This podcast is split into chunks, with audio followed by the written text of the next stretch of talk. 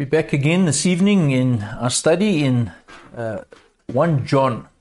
So, the Apostle John in this epistle, a wonderful, encouraging letter that we started considering last week, and hopefully, God willing, over these next weeks, weeks we'll continue to just explore some of the great teaching, challenging in some instances, but also very encouraging. And the title tonight uh, of the study, I've, I've called it What is Christianity? What is to think about that, and then we're going to go to the passage and try and understand uh, what it was that John was communicating to the community back in the first century. So let's pray together, just again to say welcome to you. Thank you for joining us. And let's pray. Lord, we come again this evening thanking you for every good gift that we have. We know that these gifts are from above. Lord, the gift of your word, uh, the gift, Lord, that you give to us as individuals, even the gift of life, the gift of, of enjoying uh, friendships, and the gift of the local church, gift of our families. And Lord, we do honor you with much thanksgiving tonight for all that you provide and give to us. Again, thanking you for your word and also that you have not left us as orphans, but given us your Holy Spirit to be our counselor, comforter, teacher, convictor, and lead us, therefore, this evening, enabling me to think clearly, to speak simply, and Lord, for each of us to receive your word and be, to be strengthened by it. In Jesus' name, Amen. Well, I want to begin this evening with uh, uh, an introduction, beginning by just stating uh, a simple fact that sometimes the simplest questions we ask can evoke a variety of responses. And I wonder how many different answers we would get if we were sitting in a group. If I were to ask you tonight uh, this question of the title of the study tonight uh, What is Christianity? Perhaps even as you listen and uh, sit, perhaps in a group tonight, uh, providing some responses to that. What, what is Christianity? Now, of course, I can't ask you, I can't hear exactly what your thoughts are. And, and so, what I did in preparation was I went to the internet, I went to Google, and I typed in the question, What is Christianity? And I got a variety of answers. I'm going to share some of them with you, some of them very interesting. And, and the first one was Christianity is Western culture. And I used to think that naively when I was a younger person before I was converted. Uh, my thinking was that, well, if, if you're not Jewish, if you're not uh, Muslim, or if you're not Buddhist, and, and then you must be Christian, and, and, and Christians mostly live in the Western world, and so therefore uh, Christianity is Western culture. Another response I found uh, was that to the Muslim, it is the dam that opposes the spread of Islam. So there are those Muslims out there who believe that Christianity is that which blocks the spread of Islam. Another one I found was Christianity is the religion established by Jesus Christ. And we're going to have a look a little bit along the lines of that response uh, tonight as well. Here's a negative one that I found, and I've heard people, especially cynics and skeptics uh, in the world around us, uh, make this particular point. Christianity was inven- invented evil as a tool used to manipulate people, using religion as a means of gaining control uh, over other people. And then just one final one an organization with a specific ethic. In other words, there are those people who just see Christianity as promoting a certain uh, way of living, a certain morality, certain values that uh, are promoted. Well, the point I'm trying to make in this introduction is that there are conflicting views regarding the very nature of Christianity? Well, what is what is Christianity? Different people reaching different conclusions at different times, not only in the 21st century, but if we go down through every single century, I've no doubt that you will find that there are people who have promoted different uh, views, they have reached different conclusions regarding the very nature of Christianity. And, and it was like that in the first century, and therefore the occasion for this particular letter that, that, that John writes. He writes to people who have encountered conflict within their community. There were those in the community that did not agree with what had been taught and that which was uh, uh taught to them uh, by the apostles. and they instead they uh, claimed that they really knew a uh, way of superior spirituality. I did mention last week that they were known, it was the early stages of the Gnostic movement and had various views, and we'll pick up something of that in the study this evening.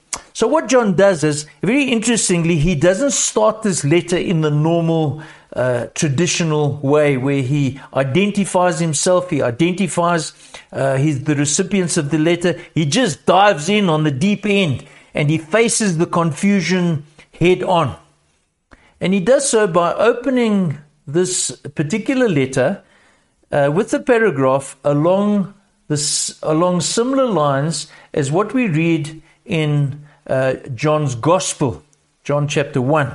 So, with that said, I do want to read these um, opening uh, verses, verses 1 to 4. So if you do have your Bible, do keep it open, follow with me, uh, keep it open through the study, uh, making some comments uh, along the way.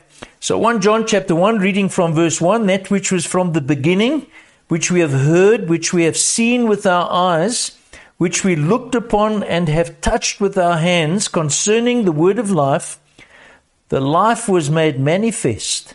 We have seen it and testified to it and proclaimed to you the eternal life, which was with the Father and was made manifest to us.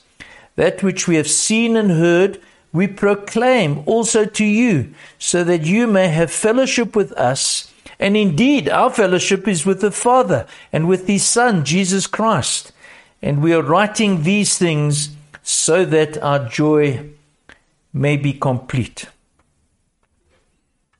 Some years ago, I was at a graduation ceremony at uh, the University of Pretoria, and I was somewhat surprised when a fellow student was awarded a PhD uh, for a particular thesis, and, and, and in that thesis, and I'm going to quote, he was seeking to demonstrate how the resurrection of Jesus serves as the fundamental myth for the Christ cult.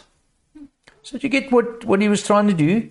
He was looking back, and in this thesis was promoting the thought that Jesus did not actually rise from the dead. But the important thing, in his opinion, was that people believed that he did rise from the dead.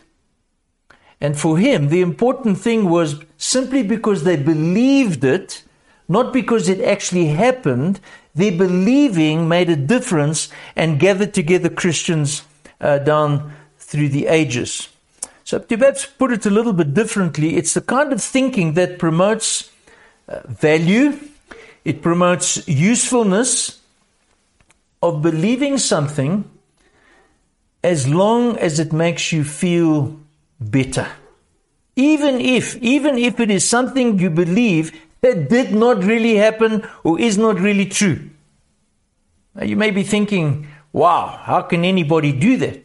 Well, sometimes we find ourselves guilty of this. Uh, we've got to be thinking about this. Is this a valid approach? Is it valid to say that believing in something has value even though it is not really true. Does it really matter? Does it really matter if we come back to this particular passage, when we come back to thinking about Jesus, does it really matter whether the Word, as spoken of in John chapter 1, actually became flesh and made his dwelling among us? Does it matter that Jesus actually lived on earth that there was the reality of the incarnation, that Jesus uh, took on the form uh, and of a body. So, how does that impact our faith? again, the question does it make any difference to your faith today whether Jesus really suffered and died, that he really was subjected to the wrath of God? Is it important to the substance of your faith that Jesus physically and actually and historically rose from the dead? Now, I want to divert just for a minute because, uh, tongue in cheek, I guess, and I guess, and I would hope that no one would be offended. But I've seen this kind of practice outside of the context of speaking about Jesus. And, and I'm, I'm referring now uh, to instances that I've heard where this kind of approach is used by grieving people. Say people have lost a loved one. This, this is the kind of, or these are the kind of comments I have heard. Sometimes grieving people console themselves with the belief that their belief in their hearts that their departed loved one is now a twinkling star in the heavens above. So they're hurting. They're feeling the loss of the loved one.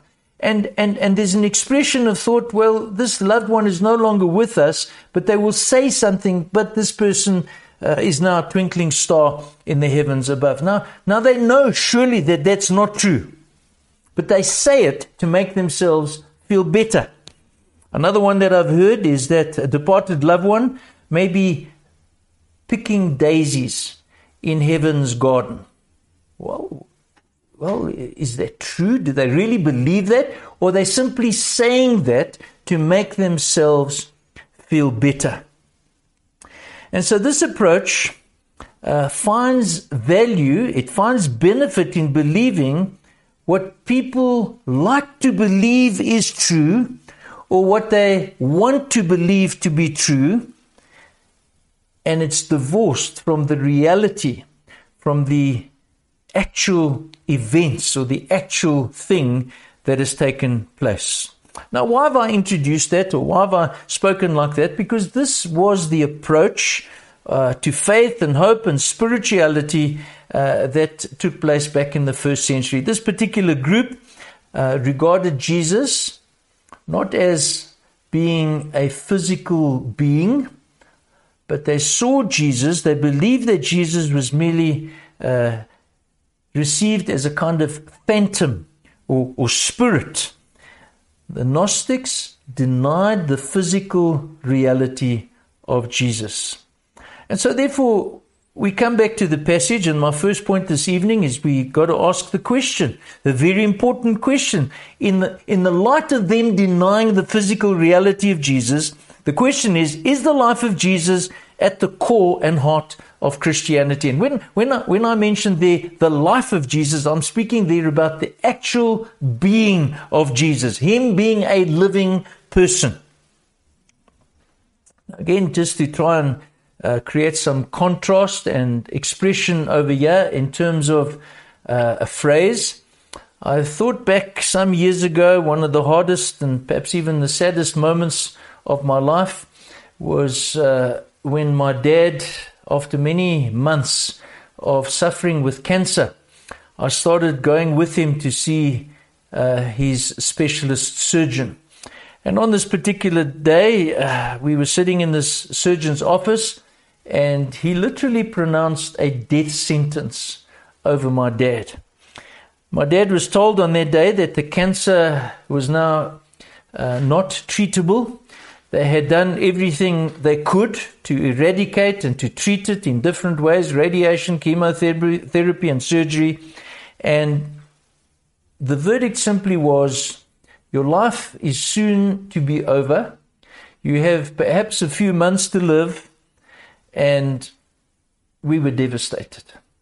And I would describe that event, that particular uh, meeting with that doctor, as him communicating I would describe as words of death. There was a message of death. I remember very clearly driving away from that appointment with my dad uh, beside me, and, and there, we, we felt a heaviness. There was a silence. There was nothing said in the car, both of us having heard these words of death. Now, I refer to that tonight because it's the very opposite. It's the very opposite that John brings to us in this passage.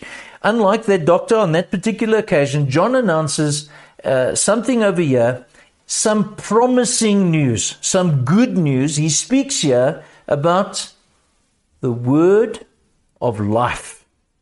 The word of life.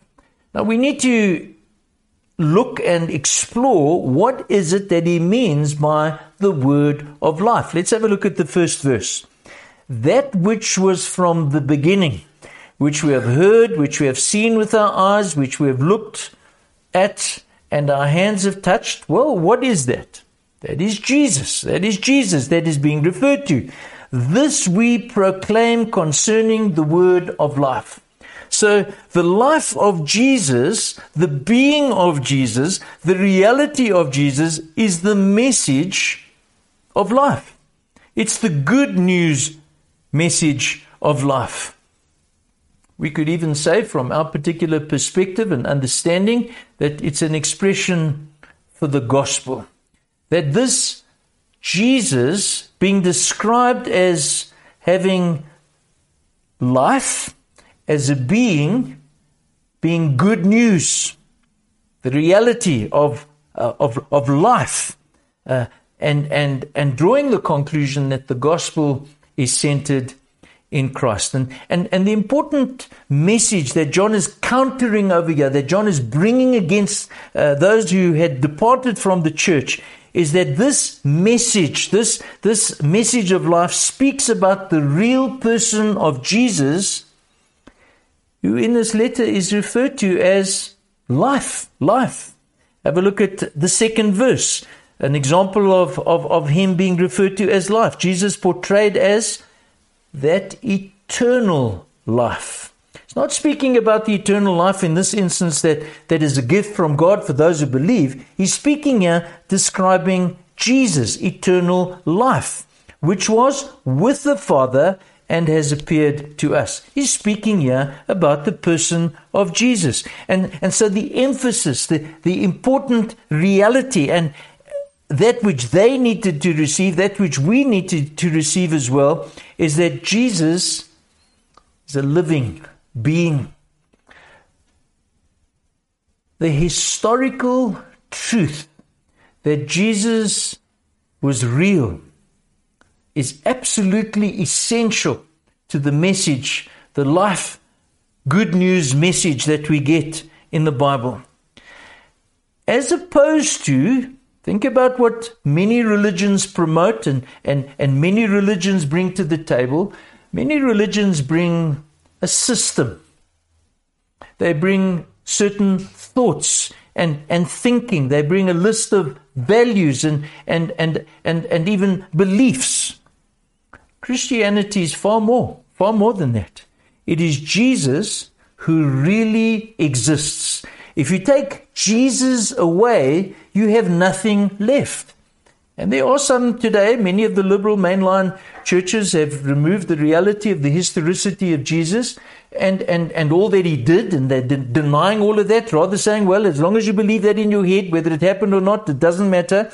No, Jesus, who really exists, is therefore the essential, the core, and the heart of Christian proclamation. Now, the Gnostics had a system, and many professing religions have systems of ideas today, but systems are nothing. Ideas are nothing. What Christianity has, what others do not have, here's the point, is life the being of Jesus. And we're going to expand on that as we move on in the passage. The fact, the life of Jesus himself, the one who is the creator, the sustainer of life, the one as the life is also the light and the salvation of men. And so then what am I saying? What remember the question at the beginning, what is Christianity? Christianity then without Jesus Christ there simply would be no Christianity. And, and not just Jesus as an idea, as a thought, as a myth. Nonsense. No, none of that.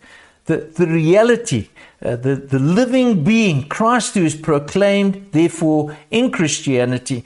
Um, it is Christ or nothing. Which leads me to a second question.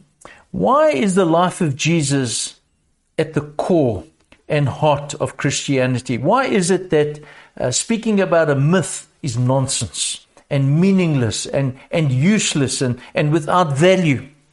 Well, there are three things I want to highlight from this passage that we, we see uh, from John over. Why is the life of Jesus at the core and heart of Christianity? Well, the first is that we're told in this passage that Jesus existed in past eternity. In that opening phrase, in the first verse, John is announcing what has always been true about the word of life. Now, this is an amazing truth if we would just allow our minds to wrap around what has been said over here. From the beginning, that which was from the beginning, which we have heard and seen, and that sounds very much like the opening verses of John chapter 1. In the beginning was the Word, and the Word was a God and, and with God. And you go back to the beginning of Genesis. In the beginning, God. And, and so John here is, is, is introducing or reminding us that Jesus is not just an innovation that happens to be at a particular point in time. Jesus is not some kind of afterthought. But the proclamation, the truth about Jesus is that he's eternal. The eternal Son existed before the historical manifestation. And the, the preaching followed the historical manifestation. So, note in verse 2 the pre existence of Jesus. We proclaim to you the eternal life which was with the Father and has appeared to us. Jesus existing in eternity past, think of something of the greatness of the impact and the reach and the implications of that, that, that this is not uh, like Islam, where Muhammad at a particular point in time has a dream and, and, and writes down some thoughts and, and approaches and beliefs, and, and there's a religion that emerges. Christianity, with Jesus at the center, extends all the way beyond the beginning of the world into eternity as the second person of the Trinity. But then, secondly, as, as John moves on, he not only reaches back into eternity past regarding the existence of Jesus, but he makes the point, secondly, that Jesus appeared in time. The dramatic event, the eternal, the eternal Son entered time and history as an actual person. The second verse tells us the life appeared. Back to the gospel, the word became flesh, real uh, flesh. And notice, notice what John immediately goes to over here. He presents, he presents himself, he describes Jesus as presenting himself to our three higher senses, if you want to call them that. He speaks of people hearing, uh, uh, of their hearing and their sight and their touch. Why is he doing that? It is because of the reality of his being in the incarnation when he appeared in time so that they were able to objectively describe, of course, in the writing of the scriptures, in the gospels, and later in the letters, the historicity, the truth of who Jesus is and what Jesus came to do. So it's not just hearing, uh, no, but men, yes, heard God's voice in the Old Testament, but to have seen Jesus but also to have, as we saw in the case of Thomas, where Jesus said to him, uh, Put your finger here, see my hands, reach out your hand and, and put it in my side, stop doubting and believe. And then Thomas's response, My Lord and my God. So the reach back into eternity, the manifestation of Jesus at a particular time in history, breaking through in the time continuum. And then thirdly, Jesus comes to fulfill the purposes of God. So now, if you take this preface, these first couple of verses, as God unveils this uh, uh, purpose that He has a purpose from eternity past. That's where Jesus also is, has been, and he reaches into the present and also the uh, eternity future and bringing about his purpose and ends in verse 4 where he speaks about completing joy. So the purposes of God at a particular point in time when the life appeared, enabling those who heard and saw and touched to proclaim this objective message of the historicity of Jesus, able to declare to others the, the accomplishment of what Jesus did to bring about, which leads me to my third point, what does the word of life achieve? achieve? Why this enormous effort by God orchestrating the unfolding of history in time, but even beginning in eternity past, uh, preparing, as it were, for all the Old Testament writings, focusing in on Christ, eventually the coming of Christ, uh, seen by the apostles, preached by the apostles, recorded by them in the New Testament. Why should all of this be brought together and what does it accomplish? Well, John concludes the preface. He says, We proclaim to you what we have seen and heard, as a purpose clause, so that you also may have fellowship with us, and our fellowship is with the Father and with his Son, Jesus Christ.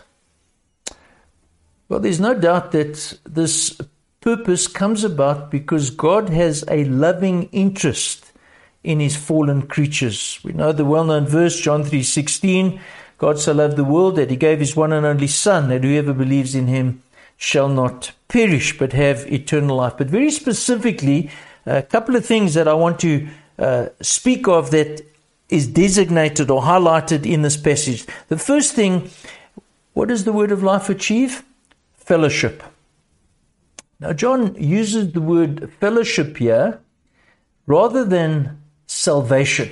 Now, I'm not quite sure why he does that, but, but, but, but can you see, if you think about it, that salvation brings about the reconciliation of sinful man with the holy God.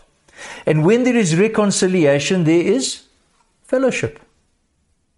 Not only the uh, the wedge that has come between sinful men and a holy God, but the very nature of, of relationships amongst people is that they also are wedges driven between people on the horizontal plane. And so John brings this message. He says to them that Jesus has brought about so that they too can have fellowship with, and he, he includes himself amongst the other apostles, fellowship with us. So don't worry about these Gnostics. Don't worry about these people who are bringing a new message. We want to assure you that that, that which we have taught you, that which you have come to believe uh, about the reality of who Jesus in in his in his actual being brings you into a connectedness with us as the apostles and in turn or really the other way around in relationship with God as well. So salvation is needed on the horizontal level because there's uh, hostility between people. Um, salvation that is provided for, needed on the vertical level, bringing about uh, reconciliation because of the hostility between people and God. So fellowship with the Father and the Son. Now there, there's assurance so, what is Christianity? Yes, Jesus is at the core of Christianity, but what is Christianity? Christianity is a message. It's, it's that which has been accomplished in bringing about reconciliation, bringing about fellowship, so that those who believe have fellowship with the Father and the Son. Verses 3 uh, in the passage. Incorporation into the communion or the fellowship of the church. You have fellowship with us. He says in verse 3 that the fellowship uh, is the meaning of eternal life. Now, now, this is eternal life. Verse 3 that they may know you, the only true God, and Jesus Christ, whom you have sent in this life and forevermore into the future. So, fellowship, absolutely crucial. That which Jesus brings about in the work that he comes to do. Then he also says in verse 4, secondly, he brings about joy. We write this to make our joy complete. Our joy as those who have come into fellowship with the Father and with each other. Because God has made us as beings to know Him, to walk with Him, to know the blessing of fellowship with Him. And when, when, when that fellowship is severed and when there's hostility between man and God, there can't be joy.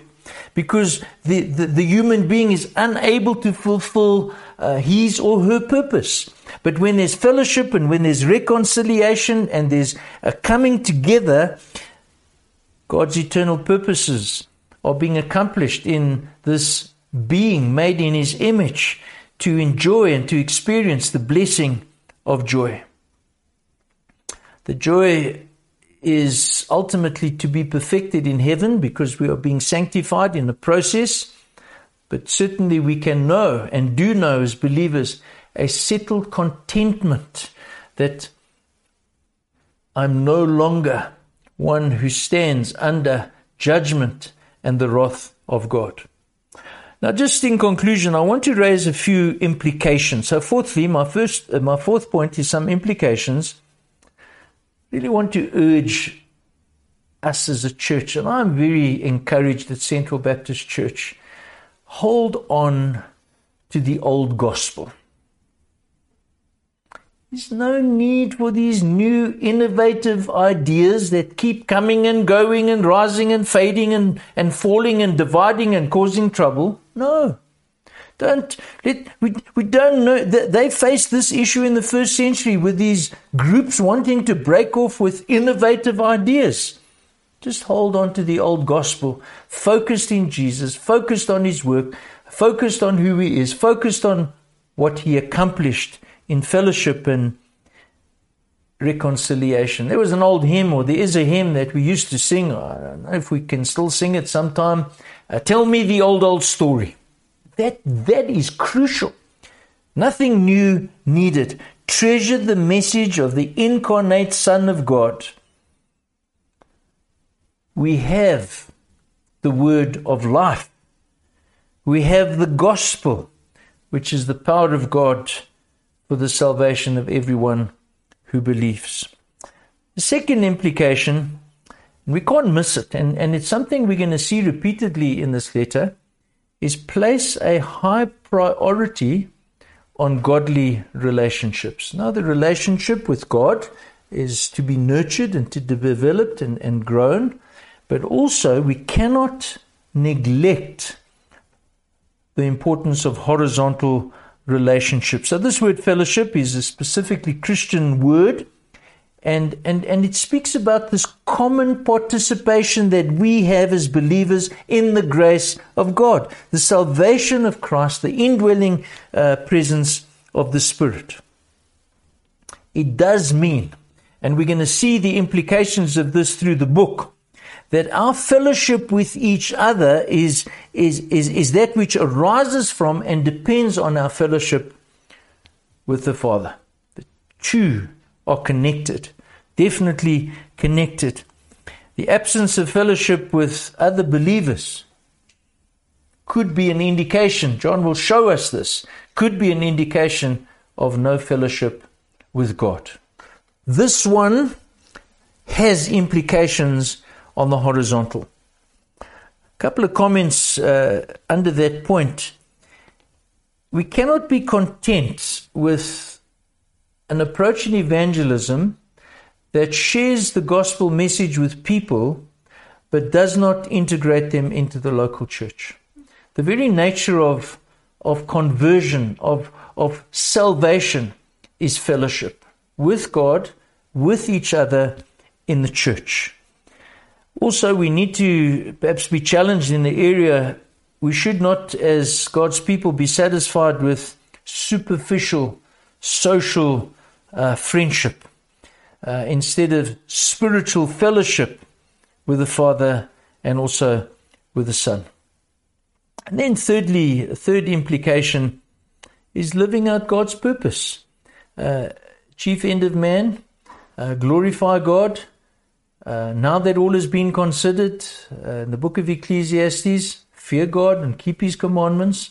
Uh, God has made you, unlike the other creatures, with the capacity and ability to know Him, to walk with Him, to glorify Him, to worship Him, to honor Him. Live that out.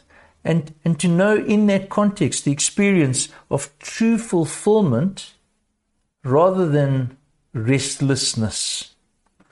God made you to have fellowship with Himself and also with others. A challenge to us whether we're actually living out what God intended us to do.